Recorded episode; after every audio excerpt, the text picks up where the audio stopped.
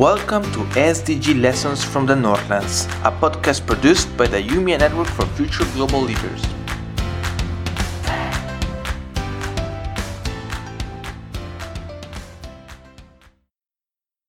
Hello to every listener and welcome to a new episode. Today we will be chatting with a special guest, Miguel San Sebastian. He's a professor at the Department of Epi- Epidemiology and Global Health at Umeå University. He's a medical doctor with a master's degree in the control of infectious diseases and a doctoral degree in environmental epidemiology from the London School of Hygiene and Tropical Medicine. And fortunately for us, he has agreed to join us today for a little chat. Welcome, Miguel. Thank you very much. How are you doing today? I'm fine, thank you. Fine? Yes. Cold? Um, not uh, the, the usual temperature here Oh. at this at this time of the year. We still, yeah, we are still uh, waiting for the real winter, right? Yeah. well, I was yesterday like uh, in a rural area and it was already white, Oh, so no. like 200 kilometers to the west. So so the Oh. snow is coming soon. Uh, winter is coming. Winter is coming. All right, welcome, Miguel. So we wanted to talk to you about uh, some themes, especially health related, uh, taking into account your your background. And so first, we want to talk about a little bit about yourself, Miguel. What is your main focus of studies currently, and what is your role at Umi- Umi- Umeå University? Yeah, here I mainly focus on two uh, research areas. One is uh, to support the capacity building uh, in low income countries, uh, research capacity building, uh, through uh, mainly on how to strengthen health systems, uh, particularly in rural areas. That's my one of my main interest and, and research right now. The other area that I focus here is in uh, Sweden and particularly northern Sweden, where I'm focused on socioeconomic inequalities in health, to monitor these inequalities and to try to understand which kind of factors influence mainly or are responsible for those socioeconomic health inequalities. Okay. I'm part of a network here that we call it the Northlands Observatory for Equity in Health and Healthcare, which tries to, on one hand, to monitor these socioeconomic inequalities, on the other hand, to provide information to the to the uh, here and to the county councils now called regions in northern Sweden uh, responsible for public health, so they, they are updated about the, the, the situation in, in this region. Very good. Um, you mentioned having working with low income countries to uh, f- strengthen the research capac- capacities, right? Mhm. Um, I think you had an experience in Ecuador, right, for several years. Well, I live in Ecuador 12 years, and there they were working different tasks. So one was my as a doctor, I was doing a clinical practice, uh, but as well I was uh, training community health workers, which are uh, at that in that particular case I was living in the rural Amazon region, so it was to train uh, people from the communities, indigenous people, that uh, to, to, to, to develop or to, to uh, in terms of um, prevention and curative activities in their communities. Oh, very good, very good. But we at the same time we did um, that was one say, like second part, and the third part was the research component because there were no no information in the area about the health situation, and therefore we conducted several uh, research studies on yeah on their health uh, status, but as well on because there were uh, in that particular area there were a lot of uh, contamination by oil exploitation. So we did several studies looking at the the the the impact of oil exploitations on the health of the local populations. Great. It seems like you have a very on the field and active career. And that takes me to the next question. Most people imagine a professor career pathway or a PhD pathway as mostly being in an office and writing. And so they're always thinking about pursuing it or shouldn't I pursuing it? But uh, what would your experience be? What does it mean to be a professor or a PhD uh, student or a postdoctoral researcher? Well, there are is is different because there are they they somehow resemble different stages of the life of a, of a prof, the professional life of a person. So it's different to be a PhD student to become later a researcher and maybe mm-hmm. later to become a a professor. So there are different stages that you can resemble as well with different stages in the life of a person. No? Like when you are uh, doing a PhD, you are starting to somehow started in the in the world of research. Uh, this might resemble a bit more. You are like um, like childhood, and then you become a researcher, so independent. So you are now in the youth stage, and then you become later more mature, and then that will resemble somehow maybe uh, professorship. So in that sense, they represent different stages, and then the different different ways of maybe dealing with uh, with yeah how research is done. Okay, great. So at the beginning, obviously, you are more dependent on others. Uh, maybe with the, the way you go further, you become less uh, in, less dependent to some extent, but at the same time more dependent in, uh, in the sense of, of collaboration. Mm-hmm. So so in that sense, it becomes a kind of circle there. What would a profile for a PhD candidate look like? How do I know if I am meant for this career pathway or not? Hmm, that's difficult to know. Um, like in principle, because each each person we are very different, and we are in different uh, uh, situations in our life and uh, certain moment. But um, I just want maybe to clarify that not uh, like to follow a PhD studies is not the only way to do research. You can mm-hmm. do research and not be in a in a PhD, and you can have a, a career in the in, in research and not becoming through the formal way of, of a PhD. So there are different different possibilities in, in in life. I mean, to enter into a PhD, and there are people that do a PhD but later don't continue as mm-hmm. researchers. So there are different modalities. So in that sense, it's difficult to answer that mm-hmm. question like broadly. Um, but to, to enter into uh, into a PhD requires a, requires a particular situation of the life of a person, but as well requires a strong uh, a strong willing to, to, to do to pursue that because it's going to be four five years of your life uh, focus on a particular topic that you somehow have to be very convince yourself that this is the way that you want to to go.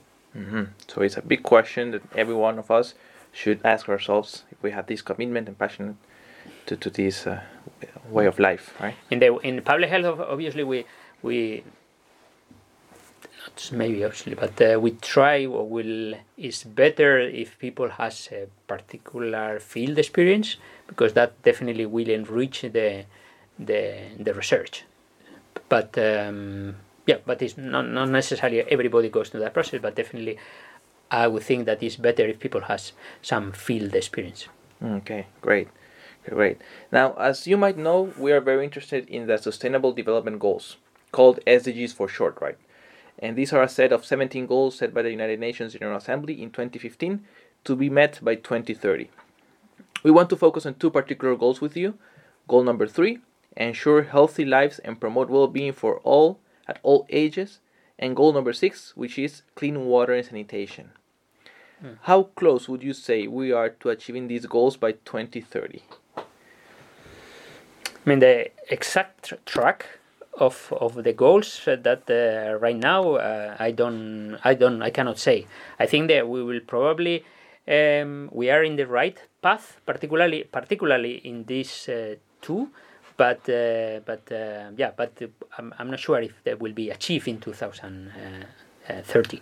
So so um, yeah, so I don't know. What what would the main obstacles be to be able to achieve these goals in your opinion? What would make it difficult to achieve them?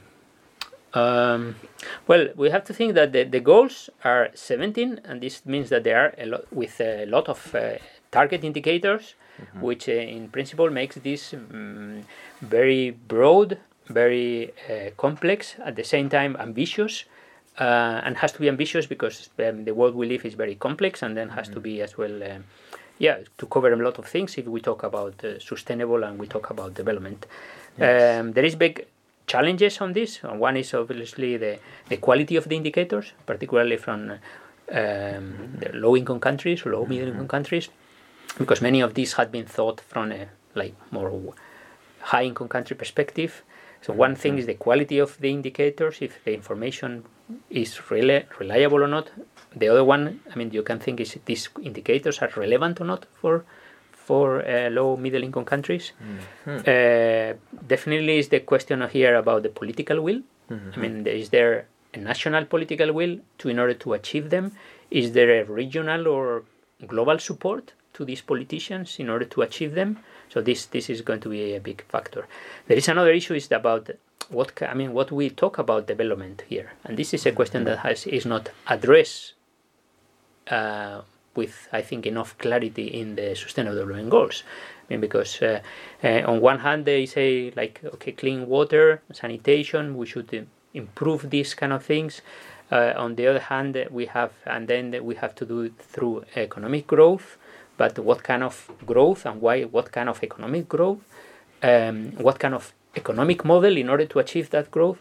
Those are questions that are not very clearly, um, openly discussed, and and that can bring a lot of um, a lot of uh, can have a lot of implications because mm-hmm. I mean we might increase health, but it's at the same time increase the health inequalities, mm-hmm. um, and and that particular aspect of the socioeconomic inequalities in health is not very well addressed in the whole SDGs. Okay, SDGs. so you would say we're moving in a positive direction, but we're not. There are many nuances to measure this progress and to measure how we achieve these goals. Yeah, and the core of it, which uh, definitely I'm sure some of these indicators might improve, some might, but uh, maybe some of them definitely not to achieve uh, the goals. I'm sure uh, as well that there might be some many indicators that it might go for uh, backward as well. Backward, oh, I see, I see. Particularly those related to, to the issue of climate, environment, uh, because on the one hand, I mean, this is one of the issues of that all all the all the goals are interconnected, and yes. therefore, if you move economic growth in a particular uh, direction, that's going to have an impact on the on the environment, which is going to have an impact on health. Okay, so this leads me to ask you, in your opinion, as you've stated, there are many things to consider, but what would be some of the most important things to change or improve to be able to uh, get closer to the goal that has been uh, established for 2030, especially in these health areas? Mm, well, I think the, the main one is uh, would be to to to to somehow discuss what kind of um, still, I mean, the, what kind of development we want for the for low and middle income countries is the same as that we have here in high income countries, or is our development that should be changed? Is the model? I mean, is we want that the low middle income countries follow the same model as the rich countries? Uh, to what extent should we change as well in high income countries? So that that kind of discussion, I don't think is um, is uh, currently mm-hmm. happening and and and I think that's why I mean uh, the, to some extent maybe even um, there is a kind of uh, political purpose in, in not addressing that kind of discussion. Uh, saying that okay, we I mean we have a particular status quo now that we don't want to change. Let's see how much of these goals we can achieve. But we don't question the the root or the drivers of these uh, of all these uh, somehow uh, factors, and that's um, to me the big challenge which uh, yeah, which I don't see right now any, as I said, any discussion on those issues. Mm-hmm. But we just say, okay, we have these goals, we have to achieve them. But um, yeah, how to achieve them? I mean, uh, yeah. Do you see likely in the next decade for this General Assembly to sit down and try to uh, update these goals before 2030?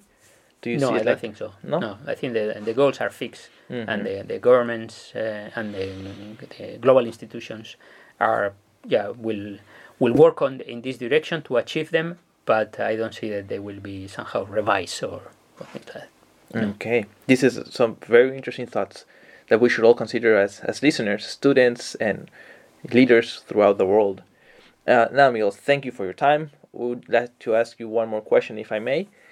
Is there any message you would like to convey to future master or doctoral students or any young leader who wants to help the world meet these goals in any meaningful way? Um, I think uh, I think that people has to uh, read carefully the goals mm-hmm. and the indicators and uh, be try to be aware of the challenges that to achieve them might uh, might uh, involve um, and so I think that's the first. I think that's well the people has to work uh, locally because I think the change has to come from from from the bottom of uh, the society. Um, because if we expect that the politicians are going to lead this, um, I it will be a somehow a, it will be a failure. Mm-hmm. So so I think uh, uh, people people has to understand them and try to focus um, and try to do the, the best they can in their own uh, professions or in their own in their own uh, situation and context where they are living. All right. Miguel, thank you very much for your thoughts and insights. Uh, I hope we will see you in another episode very soon. Yeah, welcome. Thank you very much, Miguel. Have a great day.